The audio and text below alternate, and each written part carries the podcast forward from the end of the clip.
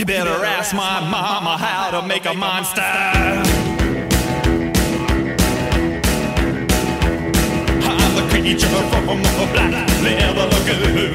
Olá, bem-vindo a mais um Locadora do Trash. Eu sou o João. Eu sou a Denise. Sou a Isa. E eu sou Yasmin. Muito bem, muito bem, muito bem. Estamos de volta para mais um Locadora do Trash aqui no site do Terror Mania.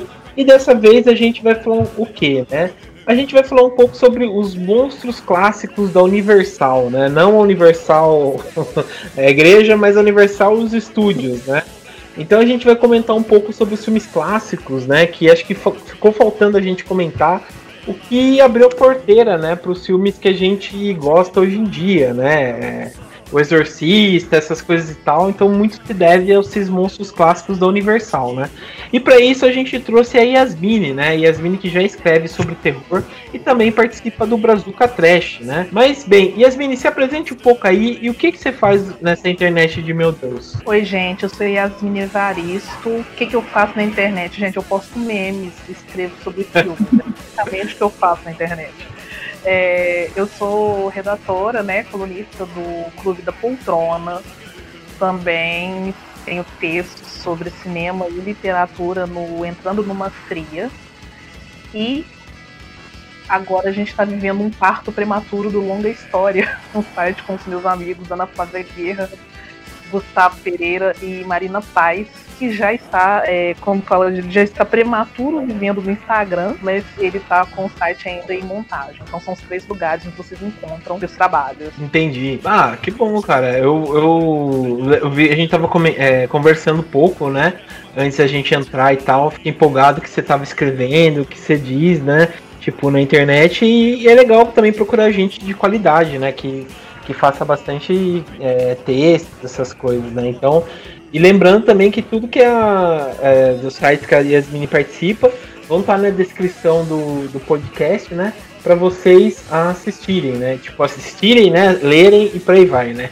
é, mas bem, vamos só então para os recados e a gente já volta então para a gente comentar um pouco sobre os filmes clássicos da universidade.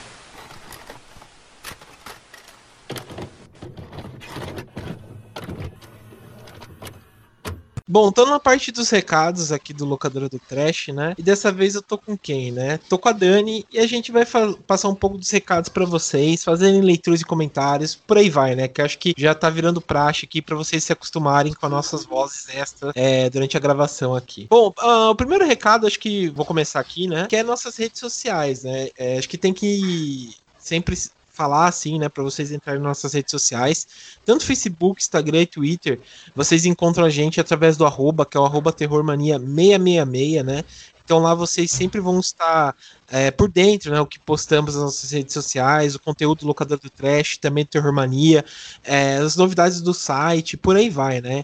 Então por lá vocês já é, já sabe, se informam direito sobre tudo, né? E também dá para assinar o feed no Anchor, né? Que lá tem várias outras opções também, de onde vocês podem ouvir a gente. Sim, e... sim. E daí vocês já ficam se informando de tudo, né? Fora que também, através do Anchor, vocês também ou, ouvem a gente, né? Tipo, acho que a gente sempre comenta, né? Que por lá vocês encontram a gente também em outros, outros lugares, né? Tipo Spotify, o iTunes, o Google Podcast, o Deezer, né? Até o Castbox, que é uma outra plataforma também que é meio grande, né? De podcasts. E lá vocês encontram a gente também é, para ouvir o Locadora do Trash, né? É, outro recado importante é da nossa loja. É, a promoção continua. É, todas as camisetas estão pela metade do preço, tá tudo com desconto. Aproveitem é, a promoção vai durar enquanto durarem os estoques, já tem o pessoal comprando, então aproveita enquanto ainda tem. Sim, isso é importante, né? Principalmente né? vocês... Lem... Oi, pode falar aí. Muita emoção. É, aí, para quem quiser comprar, é só entrar na nossa loja, que é terrormania.minestore.com.br. Também dá para comprar pelas nossas redes sociais, você encontra a nossa lojinha no Instagram e no Facebook também. Qualquer dúvida pode entrar em contato com a gente, é, dúvida de modelo, preço, tamanho, forma de pagamento. É, também tem o e-mail da loja, né? O store@terrormania.com.br. Sim. Então, fora que vocês ficam bonitão aí, né, para curtir essa quarentena, sei lá, dar um presente pra mãe, pro pai, pro namorado, namorado, né, vô e vó que tá longe, vocês, vocês mandam as camisetas para eles, né? É, outra também novidade que a gente quer passar para vocês também é a trilha sonora que a gente coloca aqui no programa, né? Então, uh, tem um tem um, um, sempre uma playlist, né, que eu procuro fazer das nossas trilhas sonoras que eu, quando eu edito podcast eu coloco lá. Então sempre tem um link no nosso site que vocês clicam, né, quando, quando sai o podcast, e lá vai estar um link direto para vocês ouvirem, né, a trilha sonora do programa que está direto no Spotify, né? E tem outra novidade também. É, essa semana, quem acompanha a gente nas redes sociais viu que a gente criou um perfil no Filmol, Filmou, eu não sei, cada um fala de um jeito. é, que é uma, para quem não conhece, é um site bem antiguinho já, onde você consegue organizar os filmes, aí você consegue organizar o filme por lista, você consegue marcar os filmes que você assistiu, os filmes que você quer assistir.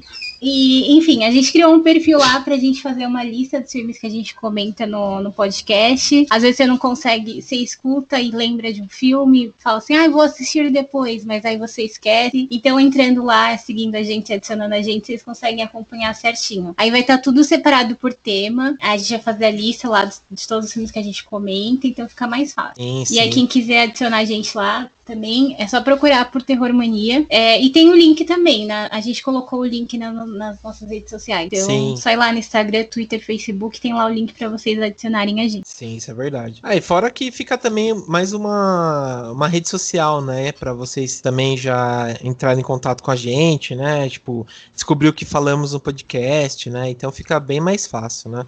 Bom, outro recado também que a gente quer passar é o seguinte: você que, tipo, entra em contato com a gente, né? Tipo, parece meio que uma intimação, né? Mas não.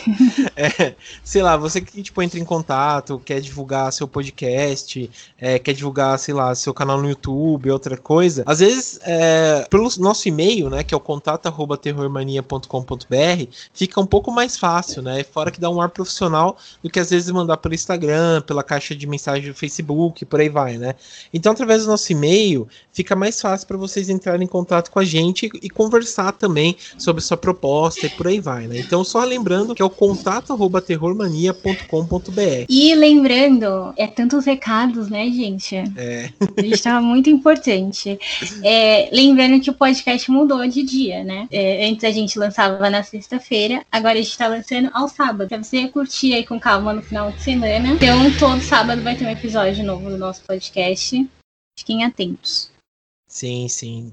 Então, antes do, do meio-dia, sempre a gente procura postar, né? para vocês curtirem o sabadão, ouvindo Locadora do Trash, depois, sei lá, assiste os filmes, ou antes até, né? Já assiste os filmes, depois é, ouve a gente, que fica mais fácil, né? Lembrando também, pessoal, já para partes finais dos recados aqui, né? O seguinte, para você que, tipo, sei lá, você gostou do Locadora do Trash, né? É, falou, pô, que legal, o, eles falam sobre filmes de terror, filmes diferentes e tal, divulgue com os amigos de vocês, né? Então é legal vocês tanto divulgar o site como também o podcast, né? Sei lá, passe pro amigo, pro pro, sei lá, pro inimigo também, né? Daí faz as pazes, pro namorado, namorada, vovó, né? Todo mundo aí para ouvir a gente, né? O locadora, curtir o nosso site que sempre sai dicas da semana para vocês assistirem, né? Principalmente agora que a maioria das pessoas estão em casa, dá para ver bastante filme, né? E por aí vai. É só é, compartilhar a gente, né? Passar para os amigos e por aí vai que fica bem mais fácil e ajuda também a gente, fora que ajuda vocês também, né? Ah, lembrando do nosso site, né, que é o terrormania.com.br, já tá no ar. É, lá vai ser um lugar que a gente é praticamente um agregador, né, das coisas que a gente faz. Então lá você vai encontrar resenha de filme, dicas da semana, é, tem podcast, tem a loja, tem evento, tem tudo. Vai estar tudo reunido no site. E vai agora. Opa, Não, agora eu tenho que lembrar de ler, ler os comentários. Eu fiz uma pergunta para o pessoal essa semana, né? Só para dar uma, um suspense aí de qual ia ser o podcast, qual ia ser o tema do podcast essa semana. É, o João postou uma foto lá nas nossas redes sociais perguntando se vocês conseguiam adivinhar qual era o tema postou uma foto do Drácula. É. E vamos ver o que o pessoal falou. A Luíse, que sempre comenta, faz comentários maravilhosos. Ela falou: se for aquela palhaçada de crepúsculo, pode ter certeza que serei a primeira da fila. É aquele é, sentimento, né? De todo é, mundo. É, graças a Deus não é. Aí ela ainda complementou: eu não me incomodo, acho filme engraçado pra cacete. Adoro ver o povo falando mal. E olha que li os livros e vi os filmes na época da escola. Isso é porque não gosta, né? É, imagina, né? Aí, sou tranquila, já achava uma trecheira boa na época, não vou achar agora, tá certo. Ag- Agora eu sou. É, Crepúsculo é igual vinho, só melhora com o tempo. Nossa, ai, cara, eu assisti só um filme, acho que foi o primeiro que eu assisti. é, falei, ah, vou ver qual que é desse negócio. Acho, acho que eu assisti em 2009, por aí. E eu já achei um saco naquela época. Daí eu falei, ah, não é pra mim, né? Então. Tá, é, tá faltando ver de novo. ah, acho que não, viu? Obrigado, mas acho que não. É, o Rodrigo Monk comentou: diz que não é crepúsculo. KKK, Brinks. Não curto, mas há quem curta. É. Eu acho que ele curte, só que ele não quer confessar. Pode É ser, tudo bem. cara, pode ser, porque, é, sei lá, né? Tipo, é gosto também da pessoa, né? Cada um tem o direito de estar errado, né? Então. então fica E aí. o Luiz, o Luiz Harley comentou Crepúsculo. KKKKK. É, então, galera, será que é Crepúsculo? e vamos descobrir aí se é ou não é crepúsculo, né? Dá, dá play aí, vamos descobrir qual o tema. Então é isso, pessoal. É, obrigado aí por ficar até essa parte aqui dos recados. É, só fortalecendo aí que a gente falou. Bom, você quer passar mais algum recado também, Dani? Não, vamos agora ouvir nosso podcast do Crepúsculo. Não, ainda bem que não é, graças a Deus. Mas é isso, pessoal. Então, até mais.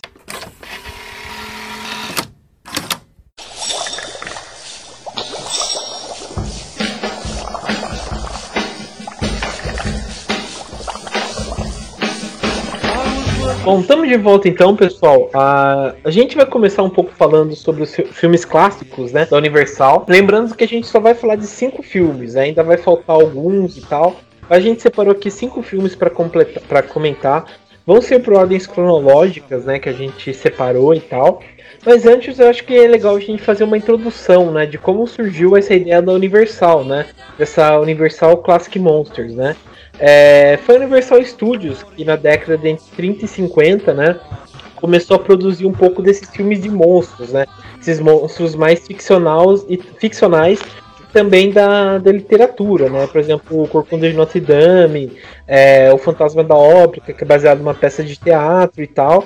Isso foi na década de 20, né? E na partir da década de 30, acho que teve aquela explosão, que foi é, o Drácula, o Frankenstein, a Múmia, que é o único, que se não me engano, que não é produzido, tipo, não tem uma produção literária e tal, foi uma coisa totalmente inventada, né?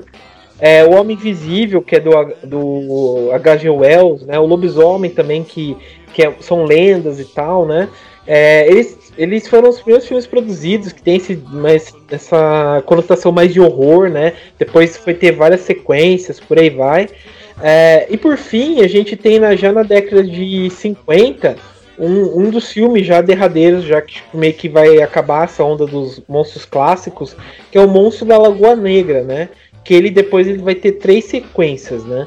E é legal falar que os, as estrelas desses tipos de filmes é, foram o Boris Karloff, né? O Lon Chaney, que era conhecido como Homem das Mil Faces, né? E ele vai estar nesses dois filmes que a gente vai comentar aqui. O Bela Lugosi, né? Que ficou famoso, muito famoso por conta do Drácula e tal. Então são exemplos de pessoas, né? Que ficaram famosos graças a esses, esses filmes da Universal, né? É... E a gente, você tem mais alguma coisa pra completar e tal que você quer dizer também? É só uma curiosidade mesmo com relação à múmia, porque na, no- na pesquisa eu fui ler que quando o filme foi. Quando eles começaram a pensar em fazer o filme, né, quando eles decidiram fazer o filme, é, fazia 10 anos que eles tinham aberto a tumba de um dos faraós, qual eu não vou lembrar o nome agora. É, e aí isso foi uma das motivações, porque a maioria dos filmes são todos baseados ou em literatura ou em algum ponto europeu que acabou chegando aos Estados Unidos por meio de literatura ou por meio do teatro, né? De alguma adaptação do tipo. E aí a- o mito da múmia ele tinha relação com essa década, porque ao longo da década os tabloides faziam questão de divulgar todas as mortes e todos os acidentes que aconteciam com as pessoas que estiveram envolvidas nessa expedição arqueológica e colocavam a morte dessas pessoas na conta da maldição da. Sim, sim. É, o, até é famoso que foi aquele arqueólogo, né? é, se eu não me engano, acho que é Howard Carter, né? Foi um, dos, um desses famosos é, arqueólogos, né? Que acho que ele que descobriu a túmulo, a túmulo de Tutankhamon, se eu não me engano. Camus, exatamente. Isso. E ele foi, ele foi muito importante por conta disso, né? De trazer muita coisa da, do Egito pro, pro Museu Britânico, né? Então ele, ele que teve esse negócio de, de descobrir o Vale dos Reis também, né? Então é interessante por conta disso. E também é legal dizer que ele, ele foi inspirado também no. Quem gosta de, de quadrinhos, né? Da, da DC o Gavião Negro, o, sobrenome também do Gavião é, é, é Carter também, né? É baseado nele, né? Então é, é bem legal. E a história desse cara também é muito louco, cara. Mas é, é legal. Muito bom. Vamos então pro, pros filmes. It's alive! It's alive! It's alive! It's alive!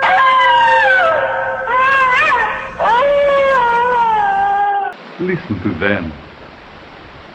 Children of the night.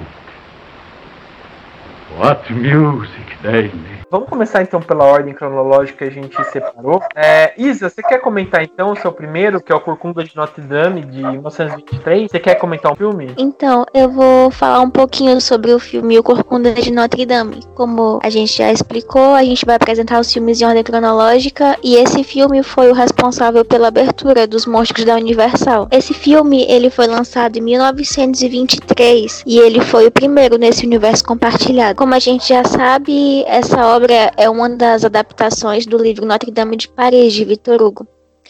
E no início do, do século XX, os Estados Unidos, toda a indústria de Hollywood, ela não tinha nenhum tipo de foco ou intuito de apresentar filmes de horror, enquanto naquele mesmo período a Inglaterra já tinha apresentado algumas coisas, tipo o Gabinete do Dr. Caligari e o Nosferatu. E esse filme ele foi o responsável por dar o pontapé inicial na produção de filmes de terror hollywoodianos. Nesse cenário, o filme ele pode ser criado. O longa ele é estrelado pelo Lon Chaney, que também é o que estreia estreia o Fantasma da Ópera, que inclusive o nosso amigo Jonathan vai falar um pouquinho, inclusive mandar um salve pro Jonathan e melhoras. É, e esse ator, ele tá lado a lado com grandes nomes, tipo Bela Lugosi, o Boris Karloff, o Vincent Price, o Christopher Lee. E eu vou explicar brevemente a sinopse desse filme. Vou ler aqui rapidão. Quasimodo, o cineiro responsável por badalar os sinos da Catedral de Notre Dame de Paris, acabou desenvolvendo um sentimento que o fará sofrer mais ainda. Além das recorrentes humilhações pela sua deformação na coluna, ele se apaixonou perdidamente pela cigana Esmeralda e enfrentará o ódio e os maus tratos de desaprovação do padre que o acolheu no templo. Algumas questões pessoais minhas em relação a esse filme é que eu me identifico demais, demais. Também pela questão da corcunda, porque eu tenho um probleminha de coluna que me fez usar colete ortopédico durante um bom tempo, mas o foco nem é esse. É a questão dele sempre se manter passivo em relação a todo o sofrimento e humilhação que são causados para ele.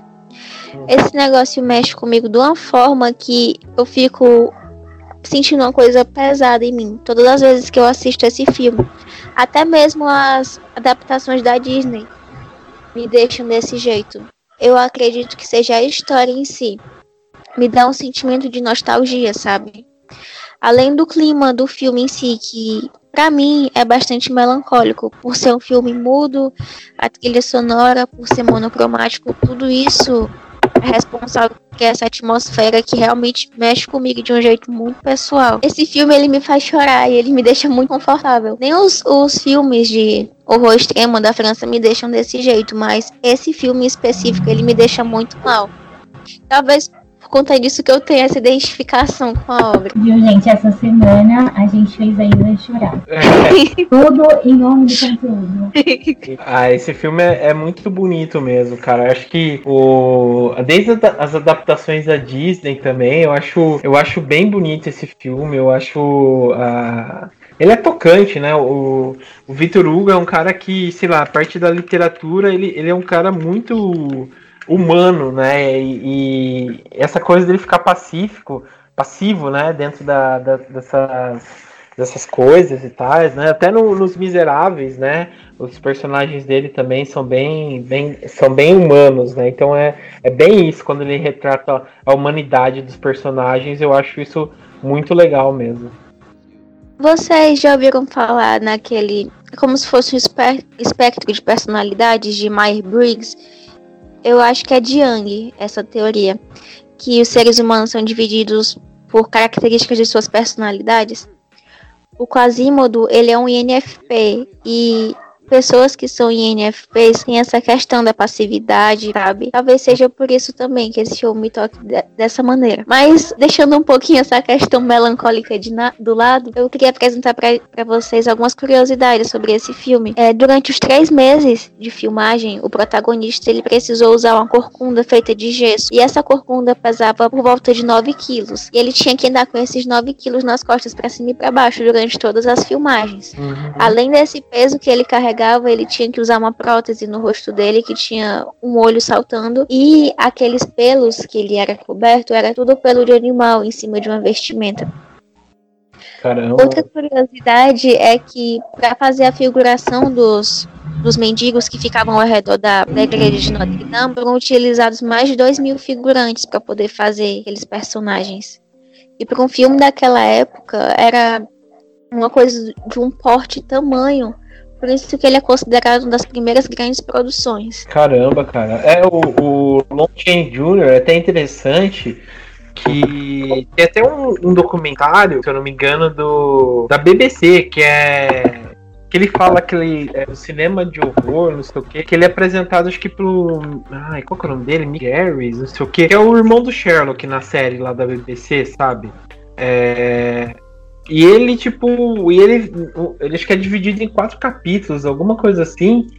É, é isso, Big- Mark Getz que apresenta. É, e ele, tipo, dentro dessa, dessa série e tal que ele apresenta, que ele é muito fã de, de horror, né?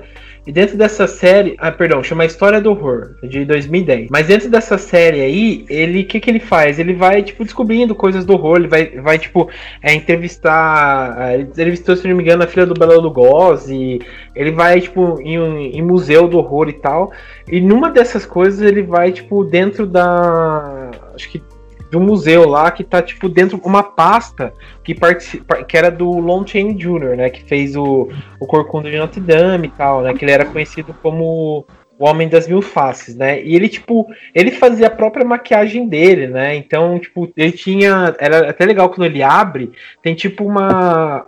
Tipo uma maleta, mas com várias. Várias. é, como se diz? Várias partes que, que mostra, né? Tipo, como ele se preparava para fazer e tal. E é muito bacana. Até mandar para vocês aqui no, no chat a imagem. E é muito foda, cara. Tipo, o cara era, tinha uma. Ele era muito talentoso. Além de, além de ele atuar bem, ele tinha, tipo, uma. uma sei lá, uma caricatura toda, sabe? Pra, pra se fantasiar, pra fazer. É, é muito, muito legal isso. Sim, e por mais que o rosto do Corcunda em si não tenha praticamente nada do rosto do Lon, do Lon Chaney de verdade, ele consegue passar muita emoção, por mais que sejam só os olhos dele ali naquele personagem. É um negócio maravilhoso. Sim, sim. Ah, é, você vê como, como o ator é, é bom, né? Tipo, ele atua de qualquer maneira, né? E ele é sensacional mesmo. Mas beleza, você quer adicionar mais alguma coisa? Não, no mais é isso mesmo. Beleza. It's alive. It's alive. It's alive. It's alive. It's alive. Listen to them. Children of the night. What music they make. Bom, então, o- é, como a Isa acho que adiantou aqui, o Jonathan infelizmente não pôde é, participar, é, então ele vai mandar aqui o áudio pelo WhatsApp, então fica aí com o áudio, Jonathan. Olá, gente. Aqui é Jonathan. Eu tô aqui hoje para falar sobre um grande clássico. A gente vai falar sobre o Fantasma da Ópera. Fantasma da Ópera faz parte do ciclo de ouro, né?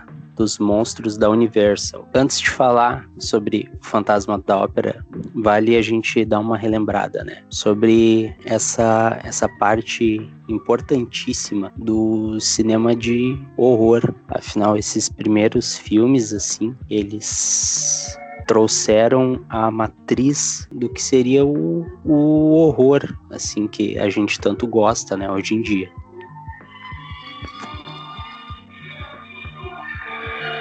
Saca essa música.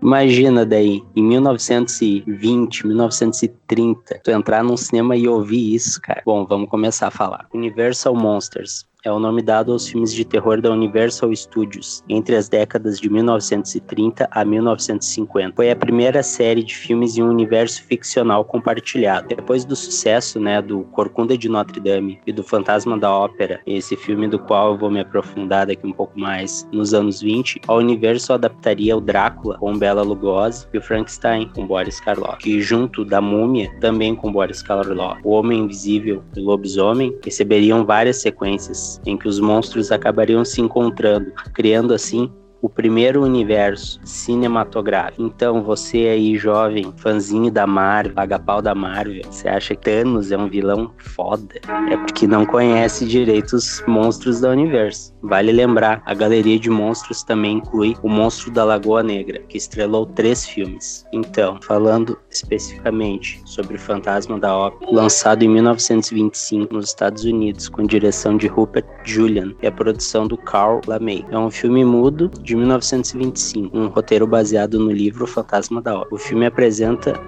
o ator monstruoso Lon Chaney, o homem das mil, mil faces. Depois de um acidente, Eric, vivido por Lon Chaney, um compositor tem seu rosto desfigurado. Traumatizado, ele passa a viver, nos, viver se escondendo, né, nos subsolos de Paris, assustando pessoas, bailarinas. Ele conhece então uma bailarina e acaba se apaixonando por ela, uma jovem cantora lírica. Ele acaba sequestrando ela, que acaba rolando, desenrolando uma, uma história, um amor platônico que não dá muito certo, tem um final meio trágico. Acontece que hoje em dia talvez esse filme ele possa ele possa soar datado em determinado momento. Uh, certos momentos também ele é um pouco arrastado. É assim, é um filme que ele não, não é para todo tipo de público. Você tem que estar tá muito aberto para essa experiência. Mas é um documento histórico, assim, como eu tinha falado antes do cinema, cinema de gênero e do cinema de horror, afinal. Você vê naquela época um, um homem com aquela maquiagem, né? Aquilo na época era uma coisa extrema. As pessoas não esperavam, né? Ver aquilo no cinema. Eu tenho aqui uma frase, algumas frases do filme que eu achei muito marcante. Por exemplo, quando eles estão descrevendo, né, Fantasma da. Os olhos dele são como a de uma caveira apavorante, onde não há luz, como os buracos de uma caveira dando risada. Na época, isso era, era o extremo do extremo, sabe? Esse, esse diálogo, ele evocava uma imagem, né, assustadora, né? As pessoas, assim. Uma pele amarelada bem esticada agarrada ao osso. É horrível, era horripilante. E então, em um determinado momento, quando o fantasma ataca uma mulher, ele diz: Alegram-se seus olhos, parta-se sua alma com minha maldita feiura. Afinal, o fantasma era um homem solitário, né? Só querendo ser compreendido e não querendo ser julgado. Então, pessoal, agradeço aí uh, por estar nesse home office hoje, participando do locadora. Até semana que vem. Tentem dar uma chance aos monstros do universo, porque são essenciais e maravilhosos. Até. Beleza, esse foi o áudio de Jonathan. É, vamos pro próximo então. It's alive! It's alive! It's alive! It's alive!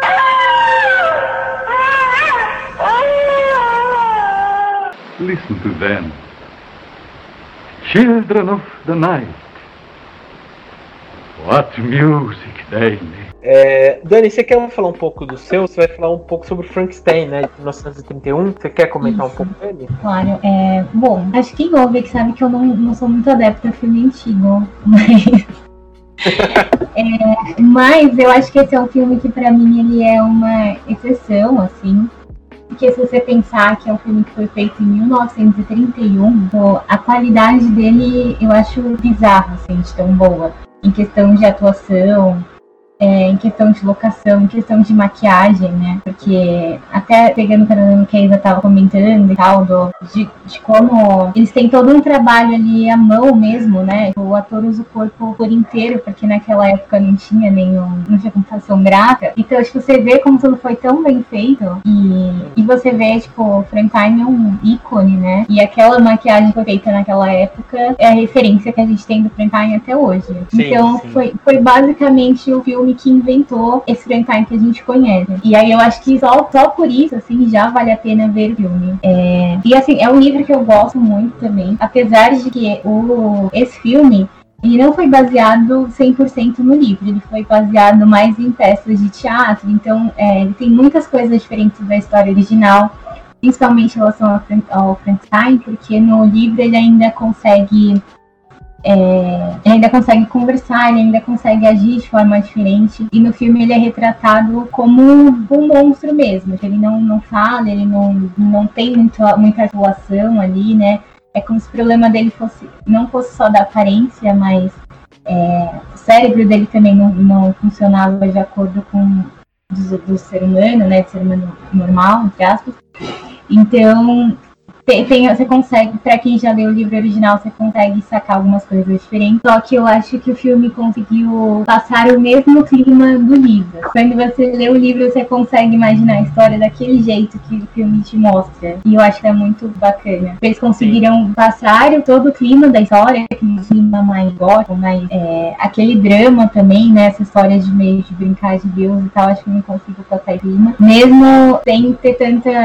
É, como é que eu posso dizer? Mesmo sem ter tantos recursos na época. E uma coisa que eu gosto muito também é como ele consegue construir o clima. Assim, é um filme muito curto, né? O filme tem uma hora, então passa muito rápido, mas eles conseguem te introduzir muito bem na história, você consegue entender muito bem o que tá acontecendo, é um filme muito direto ali. E a cena final, quando o pessoal consegue. Quando o pessoal começa a perseguir o Frankenstein, é, tipo, é muito tensa. Eu achei muito bem construído, você consegue sentir. É, é, acho que é que nem no Pergunta de Notre Dame, de Notre Dame também. Você consegue se pôr no lugar de personagem ali. Você consegue sentir a aflição que devia ser. Porque na verdade ele acaba sendo incompreendido, né? E não é culpa dele, porque foi um outro cientista lá que meio que reconstruir um ser humano diferente e acabou criando um monstro que acabou pagando pelas consequências da dele. Não, é, é bem interessante isso, porque, é, por exemplo, a gente, o Frankenstein, a gente tem o primeiro filme que é de 1910, né? Que foi feito pelos estúdios do Thomas Edison, né? Então, às vezes, quando você vai procurar o Frankenstein do, do que foi feito, né, pro estúdios Edison, o ele é todo diferente, né? Ele, sei lá, ele parece um punk dos anos 80.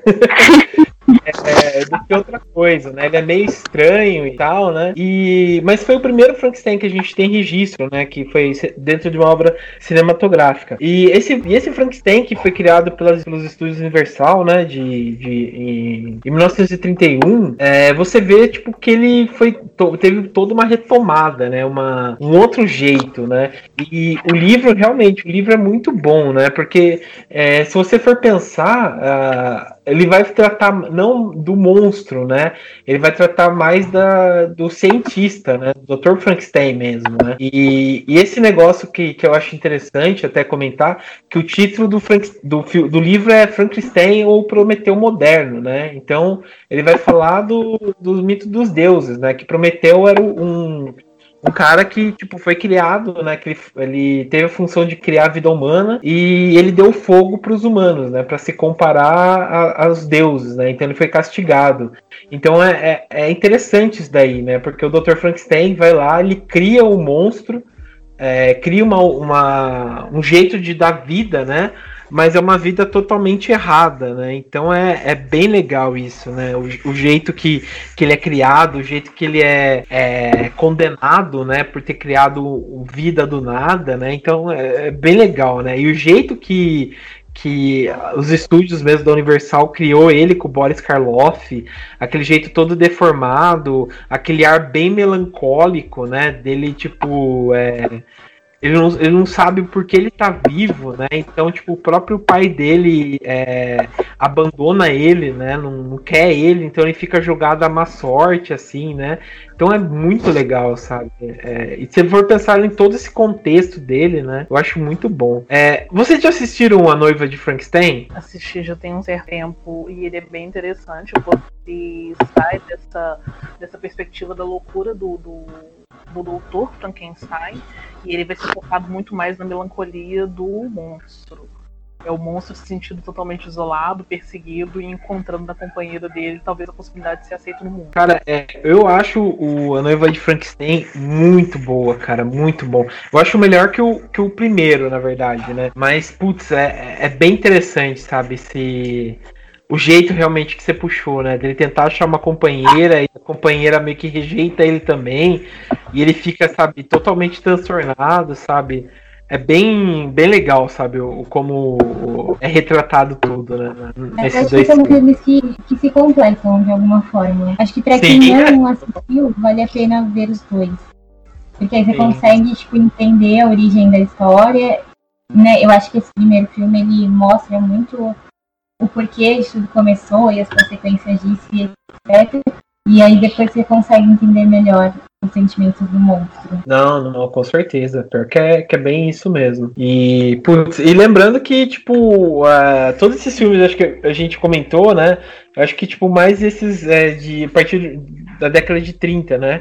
É, ele sempre vai voltar, né? Porque sempre tem uma continuação, sabe? Tipo, ou a noiva de Frankenstein, ou, ou o clássico que eu gosto, Frankenstein versus lobisomem, sabe? Que, que volta e tal, né? Então, eles sempre voltam, né? Então é, é interessante isso. Mas beleza, você quer comentar mais alguma coisa, Dani? Não, acho que é isso. É que eu acho que é uma história tipo, que já é muito conhecida e, e na verdade é um filme simples, né? Sim, então acho que é. às vezes não não tem nem muito o que comentar, assim, mas eu acho que vale porque acho que o filme traz uma reflexão muito legal. É, eu queria Sim. fazer só duas, duas comentários sobre o Frankenstein, que eu acho que são bem interessantes. É, primeiro, com relação ao, à loucura do Dr. Frankenstein, né? Que no livro ele não é louco, ele é muito mais um cara que vive uma série de, de- de conflitos mentais, de tentar entender, Uhum. entender quem ele é e o que, que ele faz nesse mundo. Então é muito mais é, uma coisa psicológica, psicanalítica, talvez, né?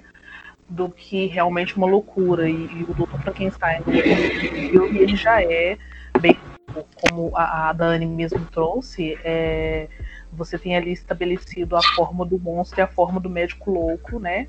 Nessa obra. É, outra coisa que eu queria trazer é que esse filme, pra mim, tem uma das melhores cenas do cinema clássico de horror, que é quando o monstro encontra com a garota na beirada do rio, e a garota brincando com aquelas flores, jogar as flores na água. E joga ela depois. É, e ele joga a garota na água, aquilo é muito maravilhoso, porque você percebe que ali não existe a menor noção do que é maldade e principalmente a menor noção do que é vida e morte.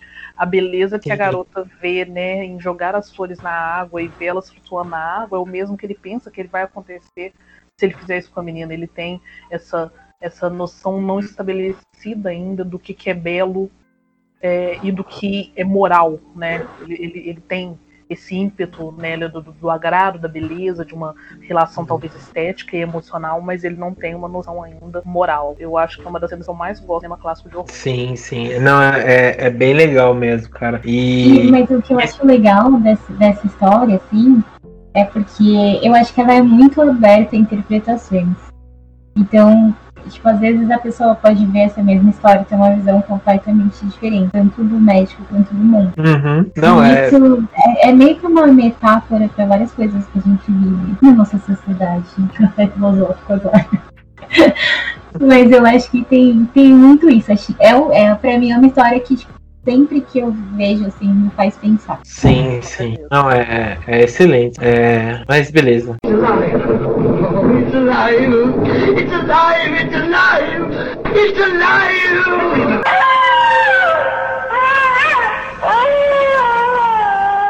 Listen to them. Children of the night. What music they make. Bom, Yasmin, você quer falar então um pouco sobre o seu? Você trouxe o Drácula, né, de 1931. Você quer comentar um pouco? Exatamente. Eu, eu foquei no Drácula de 31, né, dirigido pelo Todd Browning e interpretado pelo Bela Lugosi. Imortaliza essa imagem que a gente tem até hoje de um vampiro extremamente bem vestido, sedutor é, e com uma certa um, um certo estereótipo exótico do, do, do, do estrangeiro exótico. E aí, por que eu digo isso? Né? O Bela Lugosi era um ator húngaro e era um ator tanto quanto canastrão também, então o personagem dele tem toda essa coisa de, de, de, é, ser um sedutor que fala as palavras de maneira pausada, num inglês com forte sotaque, sabe? Que chega a ser cômico, inclusive. É um filme que é muito engraçado de assistir, porque se você vê ele pela hora, você percebeu uma série de coisas você fala, meu Deus, eu não, não sei como que alguém faria isso no cinema. É, mas a questão não é essa, a questão é que ele foi um filme de grande impacto na época. O cinema vinha desse período que vocês expuseram, né? Vocês é, é, falam com, tanto com de Notre Dame quanto. É, com o Fantasma da Ópera, onde você já tinha algumas histórias sobre monstros, ou baseadas em peças, ou baseadas em literatura, que abordavam o tema. É, e aí o Carl Lame Jr., é, que era filho do dono da Universal, ele se depara com uma adaptação da obra do Abraham Stoker para o teatro, é, de um diretor, roteiro, direção, roteiro, um cara chamado Horace Livewright. E ele percebeu que essa peça estava dando muita grana, era muita grana mesmo. Essa, essa peça chegou a, a, render 2 milhões no teatro. E ele compra o direito de adaptação, isso em 27, a peça foi estrelada em 27, 28, 29, ele compra o direito de adaptação por aí, para fazer o filme em 31. Uhum. E é o, é, o, é o grande momento que ele tem de tentar fazer um filme grandioso, que a gente tem que pensar que o cinema também está passando por uma transição, que é a transição do cinema mudo para o cinema falado. Então é extremamente importante que esse filme desenhe também. Então ele vai fazer muito mais uma adaptação da peça do que do livro mesmo. E, inclusive você tem algumas breves alterações, como quem vai visitar o Drácula, é, você vai ter alterações na aparência dele, né? No livro do, do, do Stoker ele fala que o Drácula tinha mau hálito, que ele era um cara muito pálido, que se vestia todo de preto de uma maneira sóbria, né? Que você não tinha mais muitos detalhes ali nas roupas, ele tinha as unhas muito longas, pelos nas palmas da mão, sabe? A questão dos dentes protuberantes. Então você percebe uhum. que tem umas escolhas ali na, na constituição física desse personagem do Lugosi que são alterados o Drácula do Lugosi ele é muito mais encantador porque ele se veste como um nobre da era se vestir. Ele é extremamente uhum. atraente, conta de inclusive esse elemento das unhas grandes só volta a ser parte dos vampiros no cinema de novo na década de 50, quando você tem um remake dele feito pela Hammer. Então, Sim. assim, como que a gente tem um Drácula sendo construído no imaginário popular de uma maneira bem distinta do que ele era na, na literatura. É, uhum. E além disso, esse filme traz também alguns outros elementos que vão marcar, né, quem é esse vampiro que a gente conhece até hoje. Então, o vampiro ele se transforma em morcego e em lobo. É, ele tem o medo da cruz, ele não tem resistência alguma ao sol. Essa do sol a gente já tinha visto em Nosferatu, que também uhum. é uma uhum. adaptação de Drácula, mas é uma adaptação que precisou de ter outro nome e alteração, né, nomes dos personagens, porque eles não tinham direitos autorais. Então, assim, é, fazer essa exclusão dessas características estranhas também é uma maneira de atrair o público, manter o público na manter o público do teatro, levar eles para o cinema e manter o público do cinema que já gostava de alguns títulos da Universal ali de uma maneira é, confortável. E é interessantíssimo pensar que a estratégia da Universal ela era tão bem pensada que ao mesmo tempo estavam gravando a versão estadunidense. Você foi, você teve uma gravação de um Drácula em espanhol para ser lançado no México, feita paralelamente com um elenco completamente diferente, com exceção do Bela Lugosi. Vocês conseguem uhum. pensar? É tipo, é um Drácula falando de Eu Sou Drácula. E é maravilhoso, é divertidíssimo. Infelizmente é um filme que se perdeu, né? É, se você der uma sapiada na internet, você consegue achar pequeníssimos trechos, assim, com áudio péssimo, imagens horríveis, porque foi um filme que é, é, é, ele foi completamente ignorado. A, a, eu fazendo a pesquisa aqui numa enciclopédia de vampiros, a versão espanhola ela chegou a ser esquecida nos Estados Unidos ao ponto da Universal deixar de registrar o, o, copyright dela e de não fazer cópias adicionais. Porque normalmente esses filmes todos tinham cópias adicionais feitas justamente com a intenção de preservar. É, uhum. Então, assim, você não tem. Você tem pouquíssimos registros, você tem é, algumas pedaços de rolos do, de, de, colecionadores que já passaram por restauros. É, tentativas de ressalva, na verdade, não tem muito o que fazer, porque infelizmente você não tem uma conservação decente. Mas ainda assim foi um filme interior. Em abril de 1 no México, também em Nova York, né? E uhum. em maio em Los Angeles. Ele foi um dos últimos filmes de língua espanhola feita em Hollywood, porque essas produções posteriormente elas foram descontinuadas dessa atmosfera comercial depois do período da depressão, porque já não gerava lucro, não era interessante por fazerem. Uhum. É, foi lançado em vídeo também, em home video, é, como eu disse, não é uma edição muito boa, mas ele é lançado em home video lá fora. Eu realmente não consegui encontrar nenhum registro de lançamento dele em vídeo no Brasil. Eu posso estar enganada, tá, gente? Eu não achei nada dizendo que ele foi lançado no Brasil. Entendi. Puta, que foda, cara. É, é realmente, a gente, tipo, meio que vê umas histórias assim, né? É, o Shunosferato foi bem mais, né, é, adaptado, né, pro, pro, pro, tipo, ser mais fiel, né, a, a obra, né? É, do que o, o, Drácula, Drácula mesmo, né? Porque falam que o Nosferatu, a ideia do Nosferatu, tipo, ter medo da luz e tal, foi uma ideia do. Perdão, Drácula? O vampiro Drácula ter uma me, medo da luz foi ideia do Nosferatu, né? Não do, do original do, do, do livro e tal, né? Então é, é, é, bem interessante isso, né? E, putz, legal, cara. Eu não sabia dessas, dessas informações do do, do que você trouxe e tal, é, é, bem, bem legal. Deu até vontade de rever de novo. Principalmente assim em versão espanhola, né? ah, pois é, seria ótimo poder assistir essa versão espanhola, bem interessante. Uma outra coisa que eu queria contar também, complementando um pouco que a Dani disse antes sobre o Frankenstein, Bela Lugosi ele quase foi o Frankenstein. Ele chegou a ser convidado, porque o, o Frankenstein é feito logo depois do Drácula, né? No mesmo ano, mas logo depois. E uhum. a primeira vez que ele foi convidado, ele pediu para ser o doutor. Aí, porque ele pensou que ele queria fazer uma, uma. Dizem que ele queria ter uma carreira semelhante à do Lon Chaney, né? Ele queria ser o novo homem das mil faces. Aí depois, ele falou que ele não queria fazer o doutor, ele falou que ele queria fazer o monstro. E ele chegou a fazer testes com a roupa e com a maquiagem, né? Porque aí ele conseguiria se afirmar nesse papel que era o Lon Chaney. E aí tem uma famosa ligação dele de que ele ficou pé da vida, né? Rejeitou lá o papel, não gostou da maquiagem e disse: Eu sou um ator, não sou um espantalho. Aí, é porque eu, ele queria ter falas durante o filme, né? E o, personagem do monstro não fala nada. É, e ele queria que o rosto dele aparecesse também. Sim. Ele não gostava dessa, dessa coisa da maquiagem. E aí é uma decisão muito muito ruim para ele, porque a Universal contrata o Karloff, que era um jovem inglês que estava ali tentando, né, se, hum. se firmar. E o Lugosi começa a ser conhecido como um cara meio chato de trabalhar. E aí ele vai cair numa certa furada que é papo para um outro podcast, que é o Zumbi Branco. Mas ele acaba tomando uma, uma grande ferrada financeira, levando em consideração que no próprio Drácula também ele não se deu tão bem não. O contrato que ele fez é, deixou ele um tanto quanto a ver navios. O filme rendeu muito mais do que foi prometido. Do, do, que, do, que era esperado e ele acabou recebendo muito menos do que ele deveria pelo sucesso que ele trouxe à produtora. É, é muito interessante porque é, depois ele teve problemas com drogas também, né? Se eu não me engano. E depois é mostrado, né?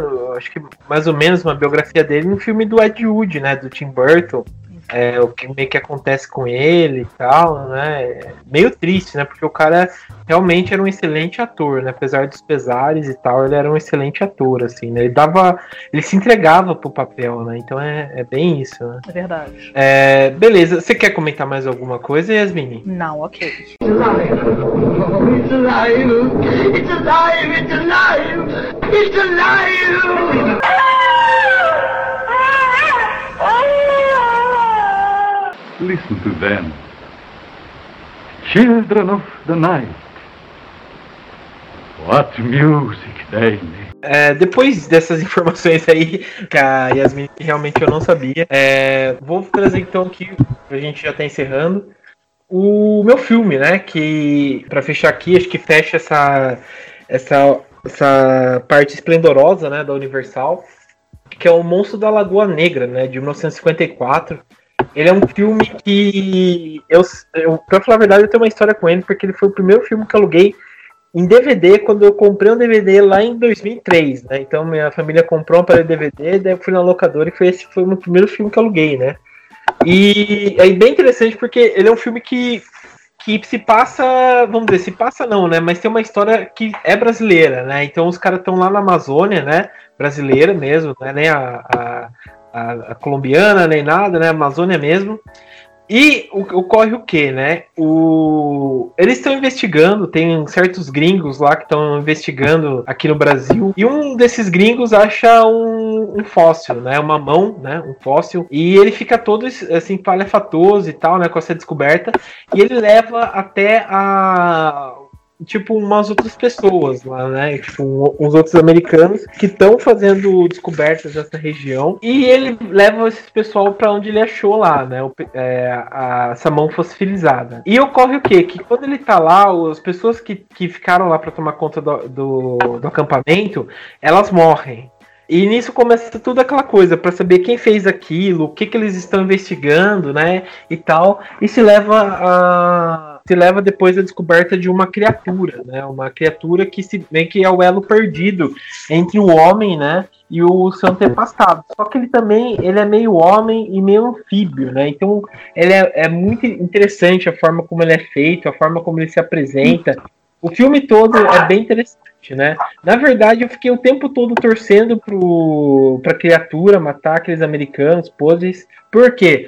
Os caras, tipo, depois que você assiste o filme com certa consciência das coisas, você percebe, tipo, é, vários erros, né? Tipo, essa coisa meio imperialista, né?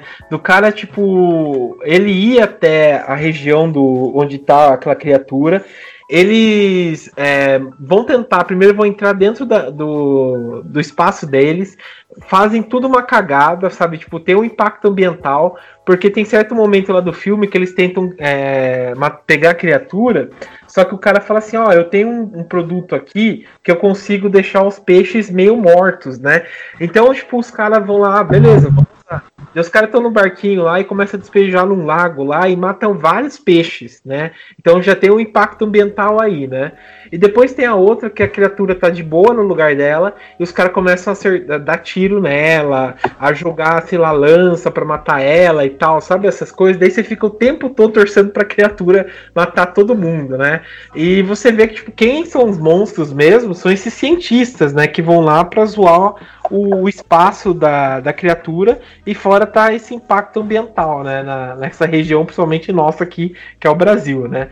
Mas, puta, eu adoro esse filme. Ele até serviu como. é, como, tipo, é, história, né, pro Guilherme Del Toro fazer o A Forma da Água, né? Se diz que o, o Guilherme Del Toro assistiu esse filme no México, né, na primeira vez, e ele torceu muito para a criatura ficar com a, com a, com a mulher, né? E, e como ele não fica, ele, ele falou que ele ficou muito chateado quando era criança e serviu de roteiro para ele fazer a forma da água, né? Então ele, ele mudou isso, né? Então a, a mulher se apaixona pela criatura, né? Então é bem legal isso. E fora que o a história do filme, né, é muito legal. Ele foi dirigido pela, pelo Jack Arnold, né? Ele que é um diretor clássico, ele dirigiu o Incrível Homem que que encolheu, que é um clássico do, do sci-fi. Ele fez a Ameaça Veio do Espaço também, que é um filme muito bom, que recomendo. É, ele fez a sequência também do, da, da- do Monstro Lagoa Negra, que é a Revanche do Monstro. Ele fez outro clássico também, meio prodeira, que é o Tarântula, né? Então é ele, ele manja do horror. E fora que esse filme, é, ele foi feito por uma mulher, né? Tipo, o design da criatura e tal, que é a Mil- Millicent, Millicent Patrick, né?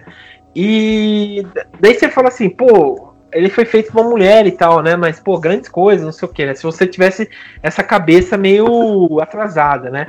Mas, cara, quando você para pra ver o design da criatura, como ela é perfeita, principalmente por ter saído em 54, é, é muito bem, muito bem feita, cara. Porque, tipo, tem umas cenas que a criatura sobe em cima do barco e, ele- e ela tá caminhando pra câmera, né? E as guelras dela começam a mexer, sabe? Tipo, a língua dela da criatura aparece, as guelras a- é, mexem, né? Como ela estivesse respirando. Então foi um trabalho que ela fez da Millicent Patrick que é muito bem feito, sabe? Acho que muito superior a vários filmes que outros homens fiz- fizeram, né? E o fora que ela, tipo assim, ela tem, ela tem uma história de vida muito boa, né? Mas ela foi muito é, prejudicada por conta desse preconceito, né? Por conta de ser mulher e tal, e trabalhar dentro do horror e tal. Então ela sofreu vários preconceitos por conta disso. Mas ela fez o, o Ameaça Veio do Espaço, ela fez um outro filme que também é bem famoso, é, mas tipo, acho que é mais pros gringos mesmo, que é o Abbott Costello conhece o, o Frankenstein, né? É, então é, é muito legal, cara, o, o, jeito como foram trabalhados, né? As histórias que foram criadas, né? Por conta do filme. E fora que, tipo, a ideia do filme surgiu é, numa meio que um jantar durante a filmagem do Cidadão Kane, né? Que o produtor do filme estava conversando com o diretor de fotografia do filme e ele meio que contou uma história que de um peixe humano e tal, que era uma lenda local deles lá. E o cara meio que surgiu essa ideia e ele pro, produziu, né, o, o filme, né? Então é bem legal o jeito como foi criado a história do, do Monstro Lagoa Negra. E, putz, é um filme que vale a pena, cara, que eu adoro de paixão esse filme. É, ele é muito bem feito, ele é muito bonito. As cenas aquáticas que foram feitas é espetacular, é um balé mesmo, sabe? Às vezes eu até posto nas redes sociais algumas cenas nas redes sociais do Terror Mania, algumas cenas do filme, né? Do monstro nadando embaixo e a mulher, tipo, em cima nadando e o monstro vendo ela e tal. Eu acho muito bem feito, eu gosto bastante. E fica de dica aí para quem não assistiu, assistir, porque vale muito a pena, cara. É, as continuações eu não assisti porque eu fiquei meio assim, sabe? O, o filme acaba de um jeito tão bem feito que eu fiquei meio com medo da, das continuações, né? Mas eu preciso assistir. Mas é um filme que vale muito a pena aí para quem nunca assistiu assistir essa obra de arte aí. Mas beleza. Bom, acho que foram essas, né? Os filmes que a gente trouxe aqui pro pessoal assistir, né? Os, os filmes clássicos da Universal.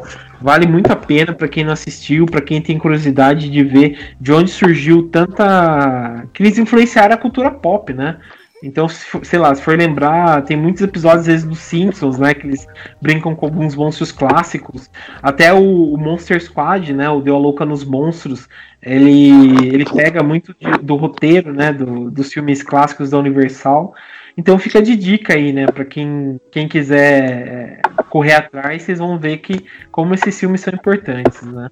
Mas beleza. É, você, consegue, você consegue reconhecer a influência deles nos filmes que vieram depois. Fica muito claro. Sim, sim, isso é verdade. É, mas beleza. Bom, quero agradecer então aqui a presença da Yasmine. Obrigado, Yasmine, pela participação. Nossa, eu que agradeço. Pode convidar sempre que eu sempre tenho vontade de falar de alguma coisa diferente.